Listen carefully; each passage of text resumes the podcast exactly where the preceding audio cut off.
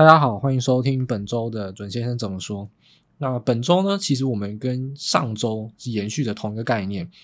在目前的台股呢，我们在上周已经所预告了会跟美股有所联动，所以美股财报的动向就相当的明显。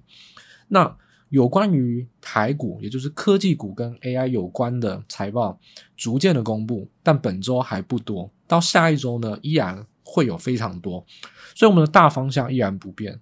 涨得多的股票，尤其是提利多先试出的股票，很容易出现利多出尽。所以这尤其发生在近期涨势依旧是比较高的 AI 跟科技股，都容易会有涨到财报公布的当下，反而会有大幅度的下挫。那包含本周可以看到，像是 Intel 或者是呃比较强势的类股，都会有类似的现象。所以我们在目前这个方向上依然不会改变。所以就这一周而言呢，诶，我们不会去特别的谈更多的美股财报，我们是持续的观察，而且趋势上呢，就跟我们上周上集的观点是相同的。那这周发生一些什么新的大事件呢？诶，我想要跟大家来分享是跟台湾或台股有关。那就是有关于电价的问题。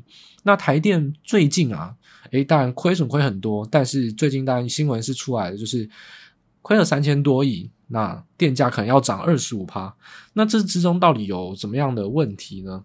那我自己呢会来分享我的观点，就是电价到底会涨多少趴，以及台湾对于除了涨电价以外，到底有没有一些解决方法？就实际面上，我们可以就。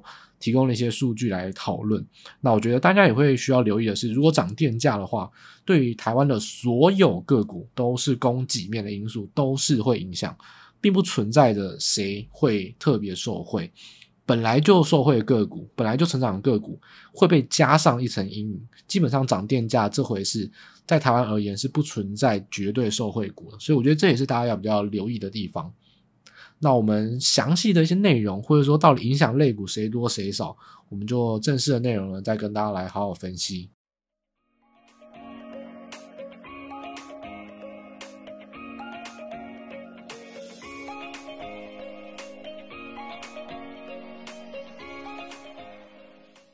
好，首先呢，我们就先简单的、简单的摘要一下这个财报部分。在上周呢，我们有提到嘛，嗯。所谓股价越高，就未接，呃，公布财报前未接越高，然后或者是呢，呃，你的利多已经先释出，那基本上比较容易造成利多出尽。那目前的美股啊，就是说以这一周而言，当然还不算真正重头戏中的重头戏，因为 AI 科技股都集中在下一周嘛，那这周只有沾到一点边。那其实也可以看得出哦，这些大型股或重磅个股都已经呈现 fifty fifty，例如说哦。像道琼成分股，诶，有一天是直接公布四档哦。那这个通讯啊，跟宝桥是等于说没有人就消费性的一些产品啊，消费性必需品的宝桥跟电信股，大家觉得普普通通，但反而缴出不错的成绩，因为就是没有利多先试出，所以基本上它是会有不错的维持基本的样态，它会有不错的反应优于预期，因为这是优于预期是常态，但它是股价相对低位阶。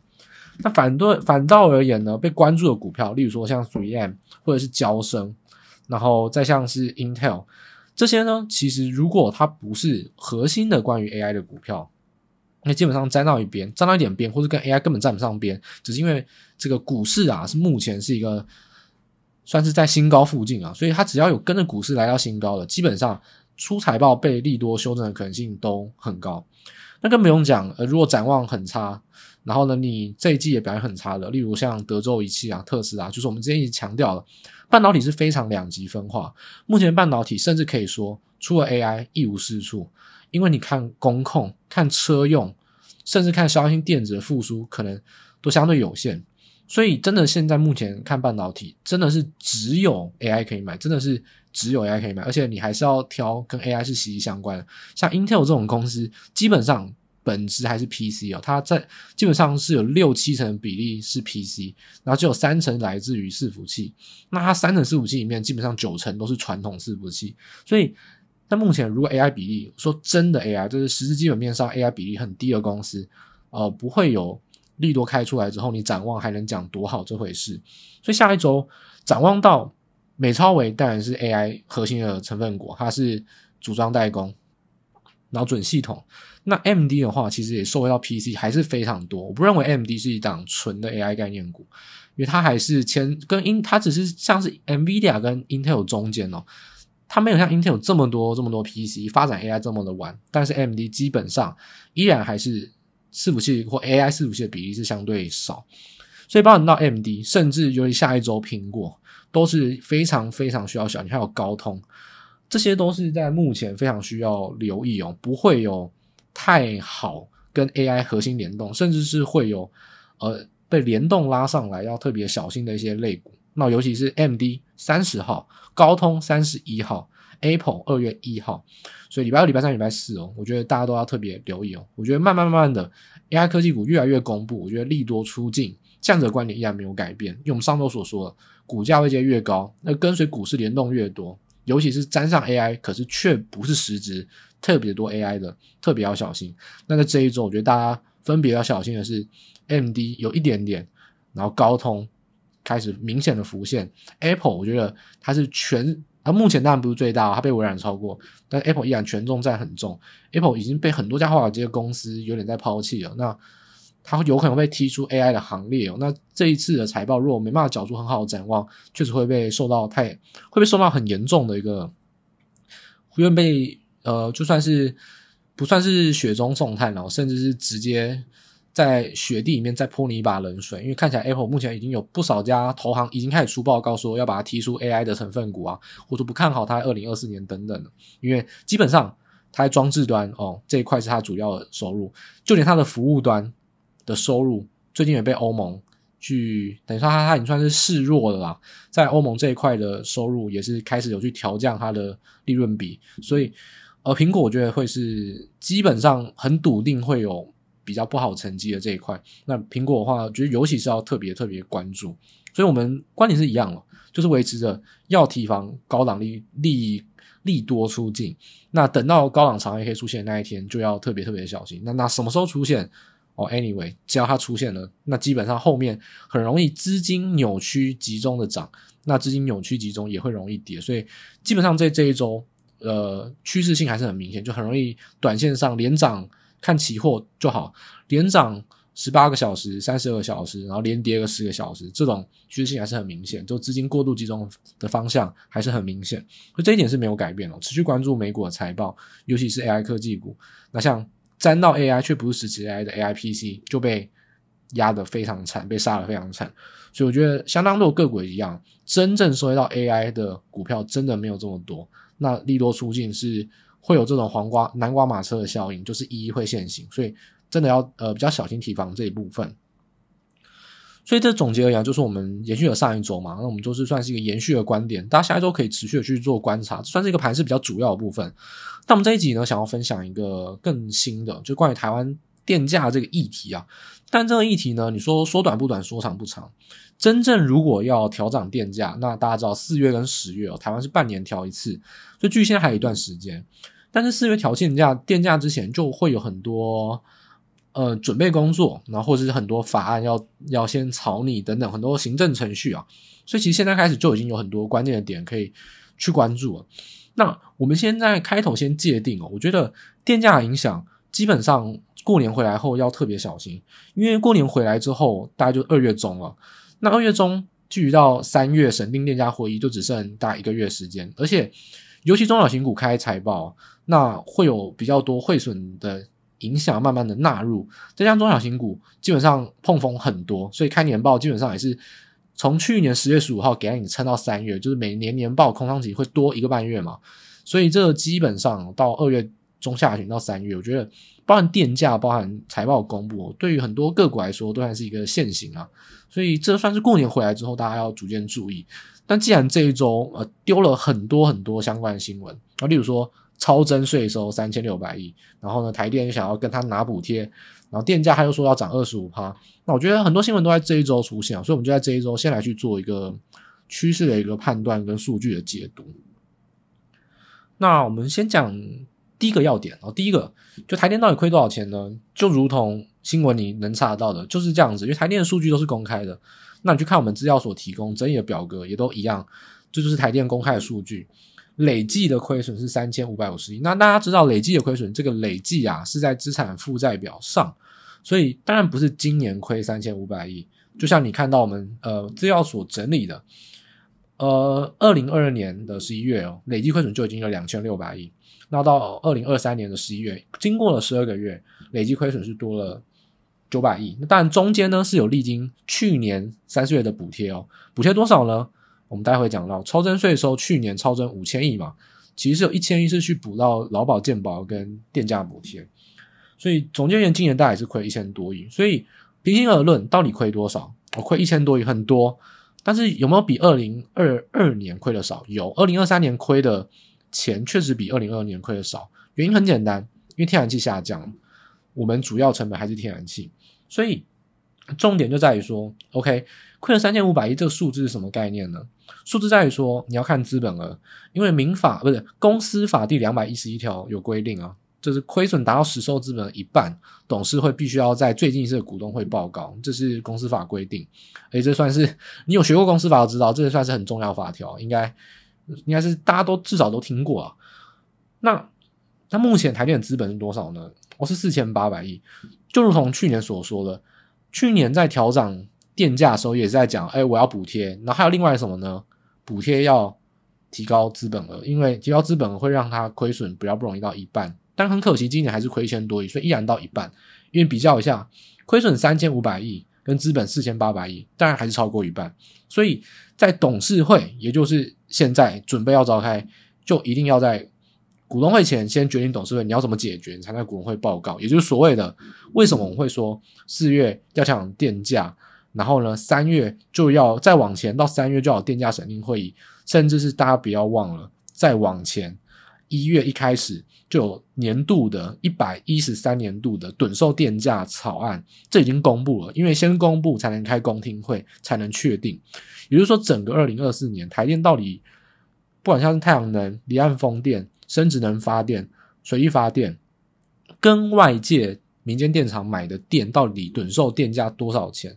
这是现在最最最重要的事情，就是年度的趸售电价现在就要定。所以我们说说长不长，说远不远。虽然说四月才调涨电价，那三月会有电价整定会议，但是其实很多的工作，行政工作现在就开始。例如超增的税收已经公布是算完了，才主计数已经算完了，就是超增三千五百亿嘛。那台电你到底要拿多少？你对你像饿虎扑羊，我我我要我要抢钱，我要抢钱，给我钱。对，现在就开始要抢了，不是等到三月才抢。那抢完了才知道你到底调降调涨电价调多少啊？因为你拿到补贴会决定你的电价涨多少。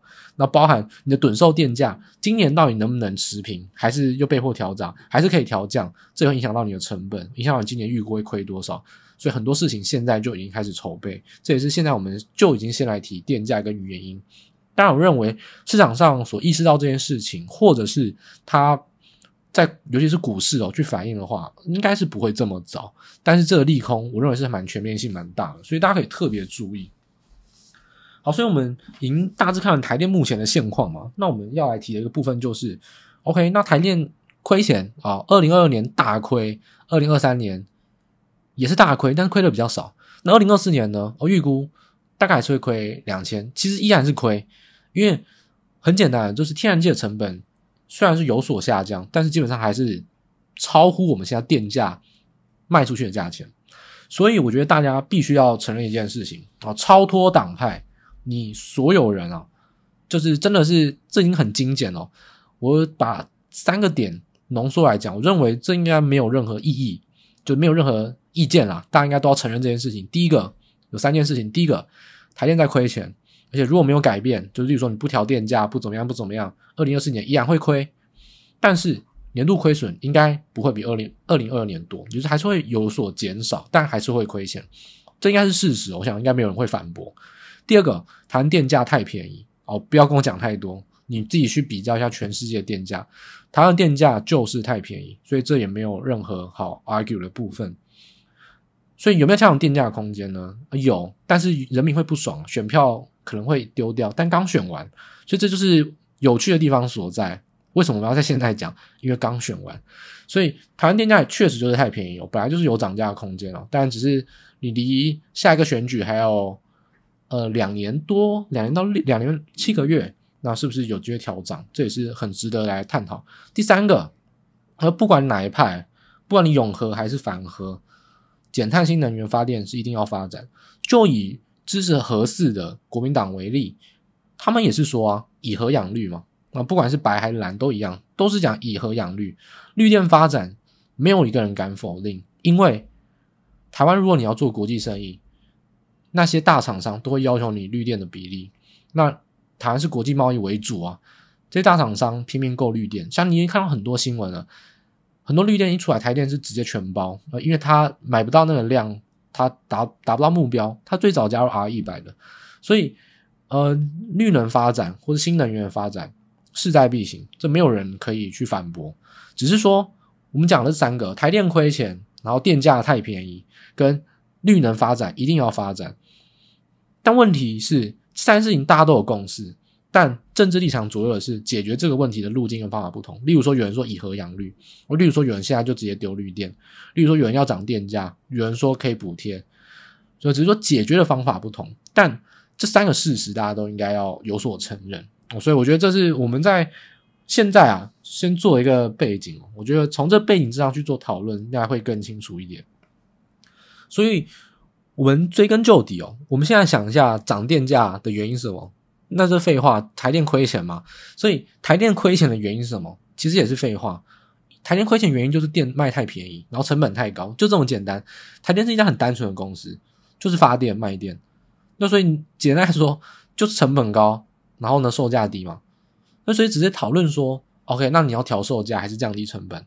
所以你去看台电的，实际上它的损益表啊，呃，以去年来说。它的支出跟收入大概是负三十六个百分点，那今年是负二十三，也就是我们讲了，今年亏是亏的比较少。那我觉得明年也是会一样，也是会稍微亏的，可能持平啦，但应该会再更少一点点，但还是亏。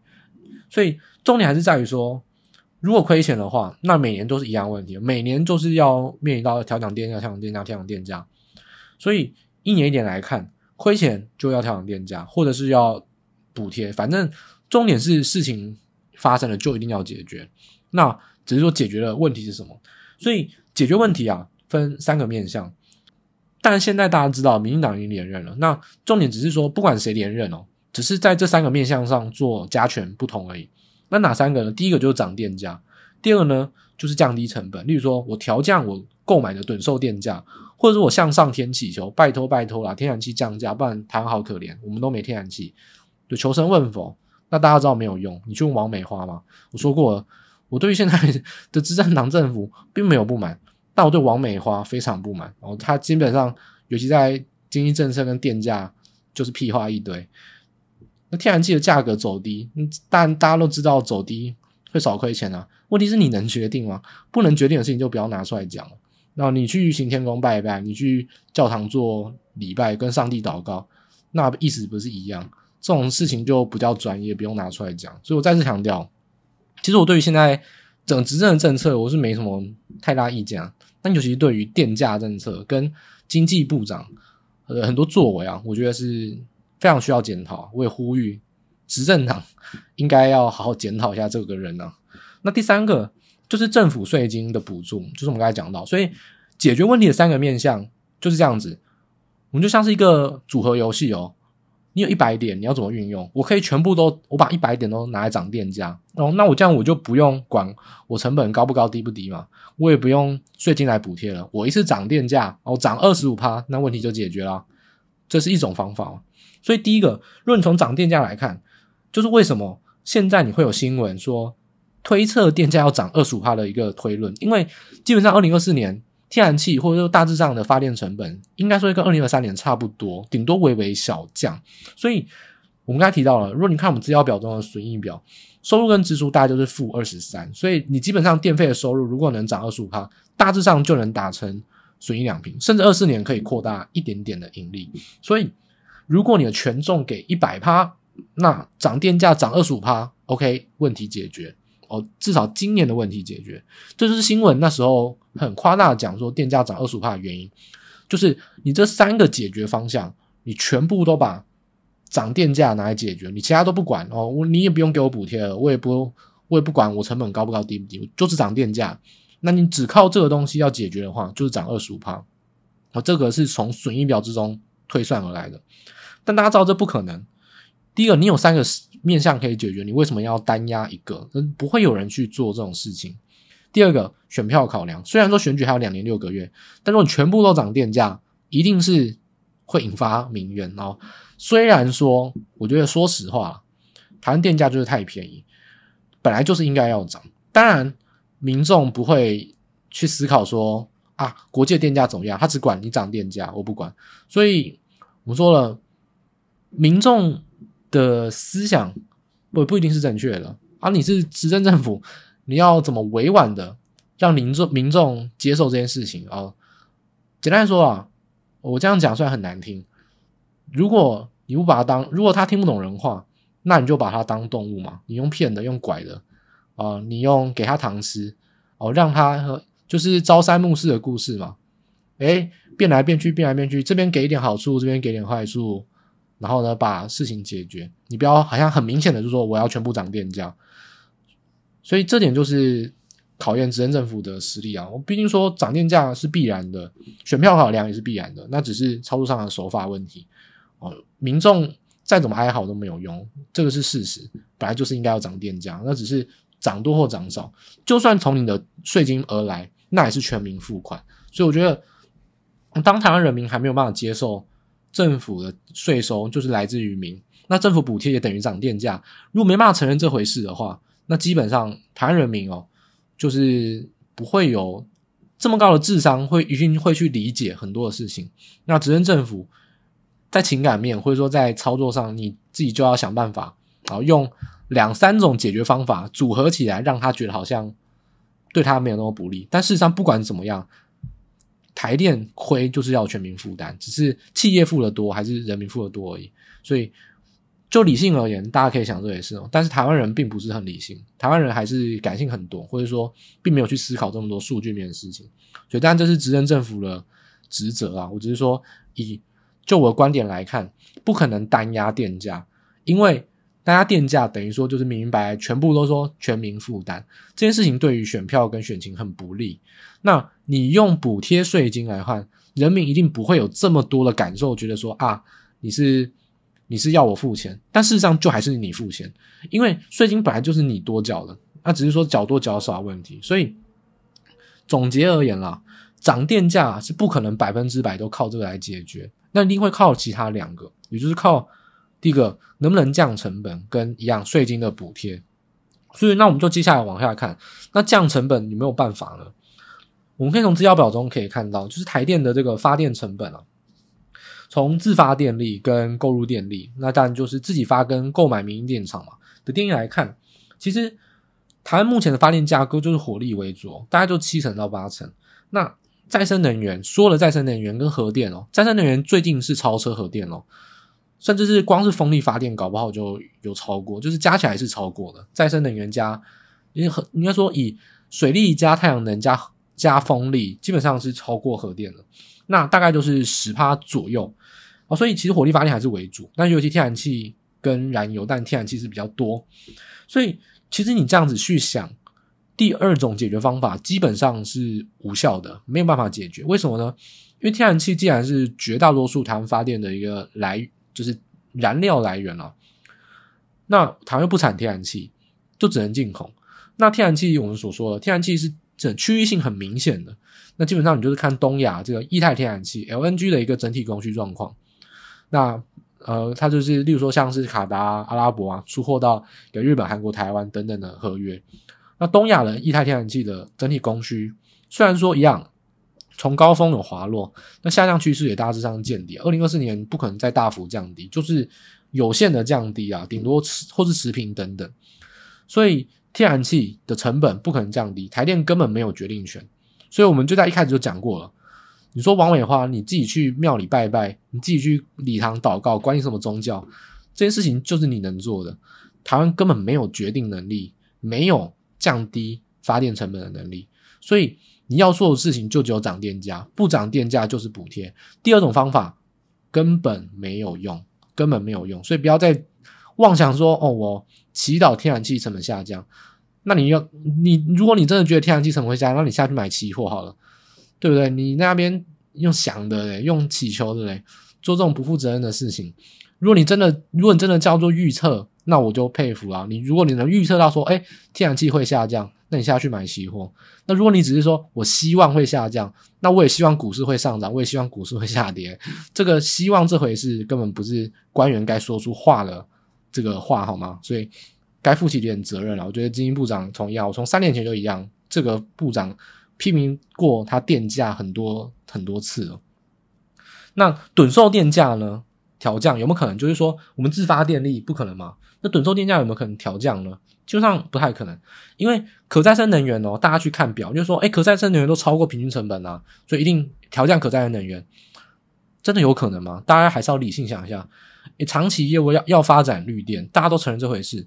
国际电价，能够说国际的这个电价是比我们高的，那台湾技术也不一定比别人好，那我们趸售电价怎么可能就把它压成跟台湾电价一样？大家懂这个意思吗？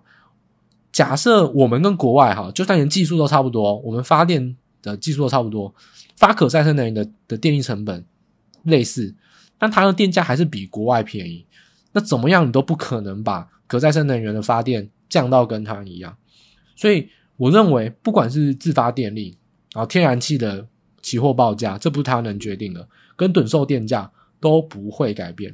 那尤其是一百一十三年的趸售电价草案，最近两三天已经公布了，除了少数的太阳能以外，就是全部都是持平，那就跟去年是一样的。所以在成本上啊，二零二四年，呃，自发电力的天然气基本上你是听你也是听天由命啊，是听别人的，你自己没办法决定能力啊，所以这个比较解决问题哦。这在祈祷，所以这个比较解决问题，这并不是解决方案。那另外就是说，你的自购电力，呃，购入电力啊，趸售电价也还是持平啊，所以你成本不会低到哪里去。那这第二个问题就没有什么解决不解决啊，基本上它是完全没办法解决的，它基本上不会有太太大的改变。或许有啦，就是有一个地方在核能发电这一块，就是说核电的延役，我们是说核三核四哦，延役的话。确实会让成本啊稍微缓和一点，但是我们还是要再次强调，这跟政党色彩无关。核电就算你延役，对于成本的压低是非常有限，因为我们说了，核能只占将近十帕或十帕左右，所以改变不了太多了。而且你只是维持这个延役，等于说你不减少核电而已，所以其实对于电价成本下降是很有限的啦。所以当然以目前来看，呃。即将上任的赖政府，就是赖清德政府，其实已经姿态有放软，就是他有提到，我觉得这是好事哦。之前我们在很久以前有讲过电价，我就讲过这个，就第一个，国际上一直在讲说小型核能发电，如果技术可行的话，它可能会被列入可再生能源。所以我是说，呃，民进党千万不要把话说死，不要一直说非核家园，你可以废核四。哦，你也可以用正当理由，例如说公投等等，决定就决定了，但是不要废除掉核能的可能性，因为技术是日新月异的。哦，你要为自己保留点空间。所以我看到赖清德政府其实是有态度放软，就是说他还是有提到小型核电厂技术可行，也确实是保持开放态度。那也对核电延役哦，也算是你说他是转弯也好，你如果不爽民进党的话，你说他是转弯也好，但不管怎么样，我觉得这是一个好的方向，就是。他确实对核电延役是保持开放态度，对小型核电厂哦，我先不要管蔡英文政府，就赖清德政府对这两个议题上呢，即将上任前都是有放软的，所以我觉得这是一件好事，因为他毕竟是保持一个开放的态度。那如果真的有解决办法，那你或许可以拿来采用，而不是一个一句话一个口号踩死哦，不是绝食抗议影响台二十年，或者说一个非核家园，然后呢就真的好像是教条一样绑住你不能动。你又不是进击的巨人，好像血脉里面会控制你不能用核电。核电如果可以用的话，就是安全的话，台湾本来就是会需要有转弯跟转换的空间。所以第二点，降低成本，简单来说，不可能，三个字就是不可能。降低成本这方面呢，你天然气那是取决于别人啊，你购入的电力趸售电价已经公布了，你的草案就是持平。接下来办公听会哦，基本上也会是持平啊，不太会动。那。最终呢，你的发电的成本啊，就是不会降太多。那即使你是延役核电，也是是维持成本而已哦，也是维持成本而已。所以第二项是不会帮助解决台电亏损的。那第三项呢，就是税金补助啊。其实台湾从惯例上啊，我们刚才说了三个解决方向上，你可以用一个权重分配来讲。台湾在惯例上啊，确实是对于这个税金补助呢，权重是放的稍微高一点。尤其台湾今年税收又超增啊，又又是出现超增，但这跟企业的获利盈余超标跟证交税超标比较有关。我觉得不要再说什么超增是什么政府的问题。超增是好事啊，代表说经济好啊。那而且大招预算是跟随着你的这个，就是你的税收的估计所变，所以代表说其实台湾的财政是相对可以控制。那只是说超增要怎么用是大问题，所以重点从头到尾都是分配哦。超增、超增跟短缺哦，只要是短期内波动，anyway 都是正常的事情。重点是怎么分配，超增那就是。那就是想办法分配嘛，这又不是什么大不了。那、你你多多拿到钱，那你要怎么分配？就只是这个问题而已啊。超支好像也也不是什么罪，还是什么奇怪的事情。重点是分配嘛。所以现在台电就像饿虎扑羊一样，我赶快说，哎、我想要拿到一千到一千五百亿，哇，哎、财政部跟行政院都没说话，你就先讲说我希望可以拿一千五百亿，你好像算的比财政部还准。他们才刚算出来说三千六百七十亿的。税收超增，你就已经喊说：“哎、我台电想要拿一千五百亿，哇！爸妈刚领薪水，你已经算好你零用钱要拿多少，就是很急啊。但我基本上这是不会的，不可能拿到这么多，因为其实你从去年来看，去年超增更多，去年超增大概是五千亿嘛，我们分配下来是五千亿。那大家知道吗？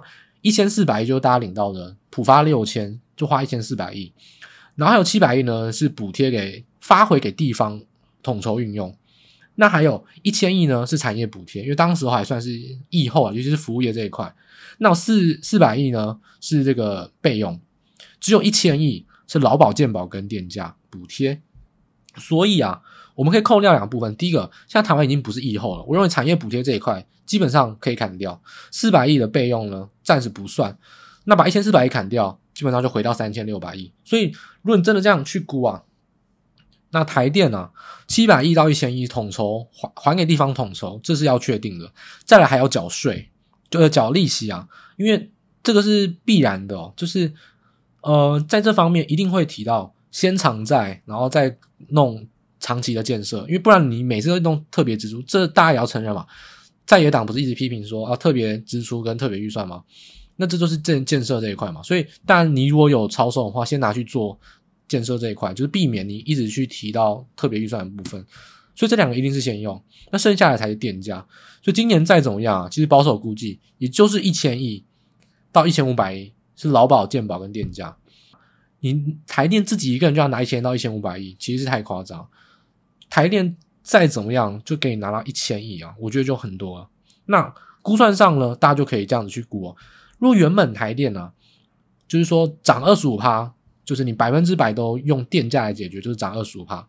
那今天拿到的补贴，你可以把它算成一百乘 x，那你的电价涨幅就是二十五减 x，什么意思呢？假设我们估算了，今天台电会拿到一千亿的补助，我觉得大概就这个数字。那电价的涨幅啊，就是因为一千是一百乘以十嘛，所以 x 是十。那你电价涨幅就是二十五减十，基本上如果你拿到一千亿的补贴，你的电价涨幅就可以拿到十五趴。这就是所谓今天台电他在新闻稿里面讲了，我们会看我拿到补贴多少，我再决定我电价涨幅要多少。所以，我们说现在很多事情已经在，已经在这个已经箭在弦上了。电价会议三月要开，但是基本上趸收电价的一个公听会，再加上拿到多少补贴，这件事情就基本上会决定。而电价会涨幅涨多少？所以基本上电价涨幅应该会在十五趴，而十五趴呢还有两个点哦，就是时间点的分配问题。呃，四月跟十月，我们在一开始就有讲过，台台电涨电价是半年一次的，四月跟十月时间点，聪明的大家哦，台湾人非常喜欢政治，要有点敏感度。五二零是旧职啊，五二零以前都算是前任政府，前任政府已经做完八年了，基本上。应该是要帮他扛最后一把，所以四月会一次涨比较多的可能性是很高。如果说平均分配到四月跟十月哦，那你会给新政府包袱。既然你都同一个党了，继续执政了，当完八年的你就多扛一笔啊。所以我只能这么说，五二零前这个四月啊可能会涨得比较多，因为反正你都要卸任了，你就是把它扛下来，就是你就是要多涨一点，然后让新任政府上台，可以在十月的时候至少可以缴出一个我们不涨电价这样子的一个机会。所以我说政治上的考量也很有可能，因为四月在四月讲电价是五二零之前，所以蔡政府在四月应该是会涨比较多电价。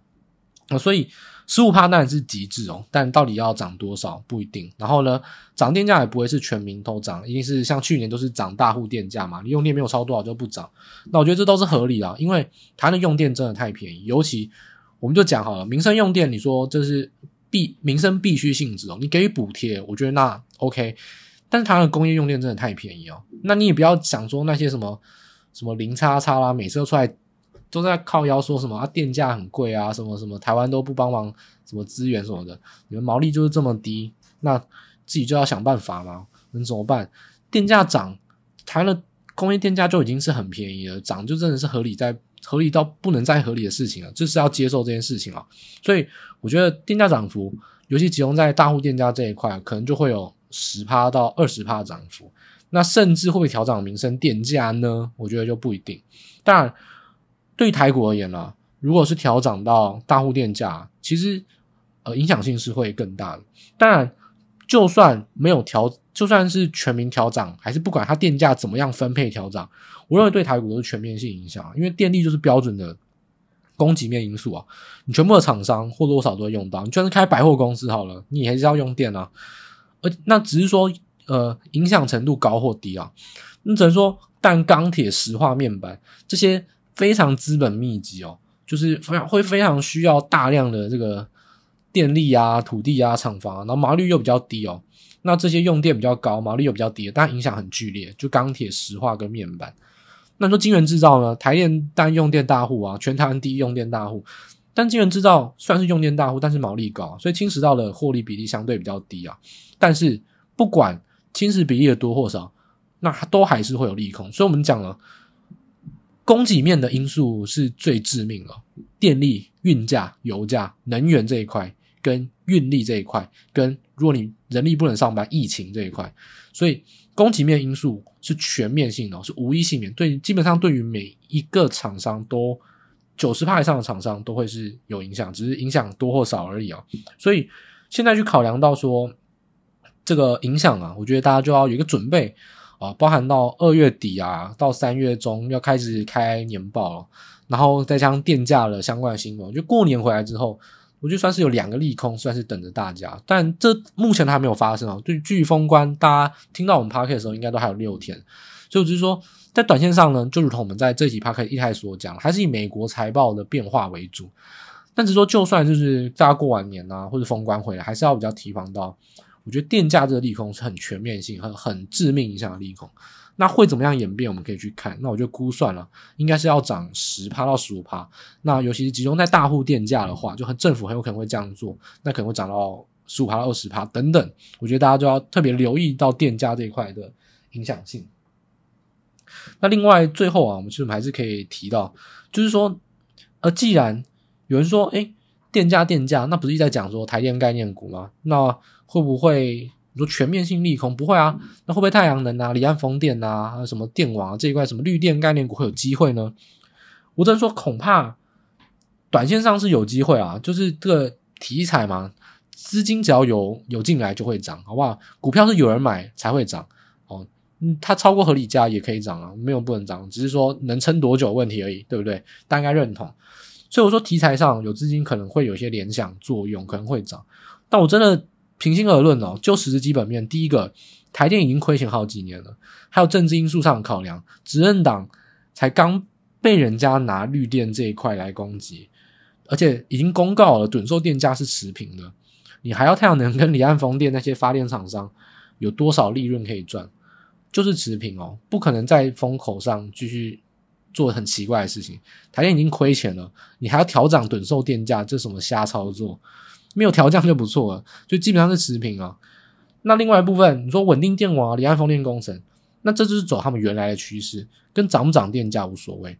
哦，涨电价对他们无关，他们就是盖工程啊，他们就是稳定电网，就是接案标案。那就算跌电价跌也无所谓，他们还是要稳定电网，还是要离岸风电，还是船要开出去啊，还是钢铁要钢构要做啊。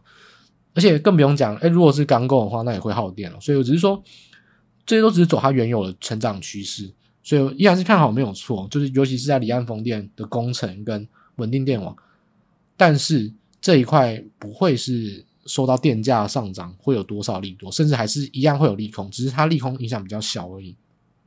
那短线上有所题材的话，大家都还是要比较留意哦。那题材是资金而来哦，那资金如果走的话，你也要记得走，这会是大家比较留意的部分了。所以上呢，就是我们这一集啊，讨论一下关于，当然我们一开始有稍微提到一下，就是呃美股财报，依然我们花十分钟稍微去提到一下说，下一周依然有些看点，然后依然维持着我们上周的一个看法，就是要提防利多出尽，尤其 AI 股这一周是密集公布。那最后我们花大概三十分钟去提到，就是台电电价这个部分。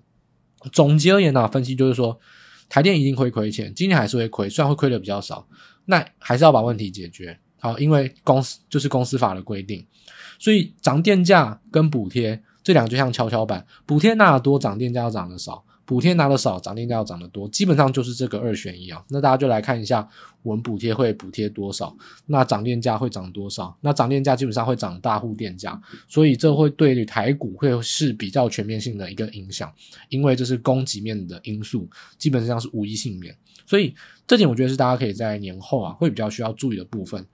电价呢？诶，四月才涨，三月中才公布，但现在就很值得去关注政府的动态，就可以去推算出大概电价会涨多少，跟这个利空的冲击会在哪边。我觉得大家或许在这一块可以花点心思留意哦，我觉得可以放在心里啊。短线上不用这么担心啊，但是基本上要留意。我觉得这个利空并不小，但短线上应该还不会发酵。那只是说最近已经有很多数据出现了，很多新闻出现了，我们就在这一集。做一个完整的分析，跟大家来分享。那以上呢，就是我们本周完整的 Podcast 内容。那一样喜欢我们节目的话，可以分享给你喜欢投资、我喜欢民生经济、我喜欢讨论政策等等的亲朋好友，那一起加入我们的讨论，给我们一些留言跟鼓励。那一样，我们在下周六各大 Podcast 平台再跟大家做见面喽。大家拜拜。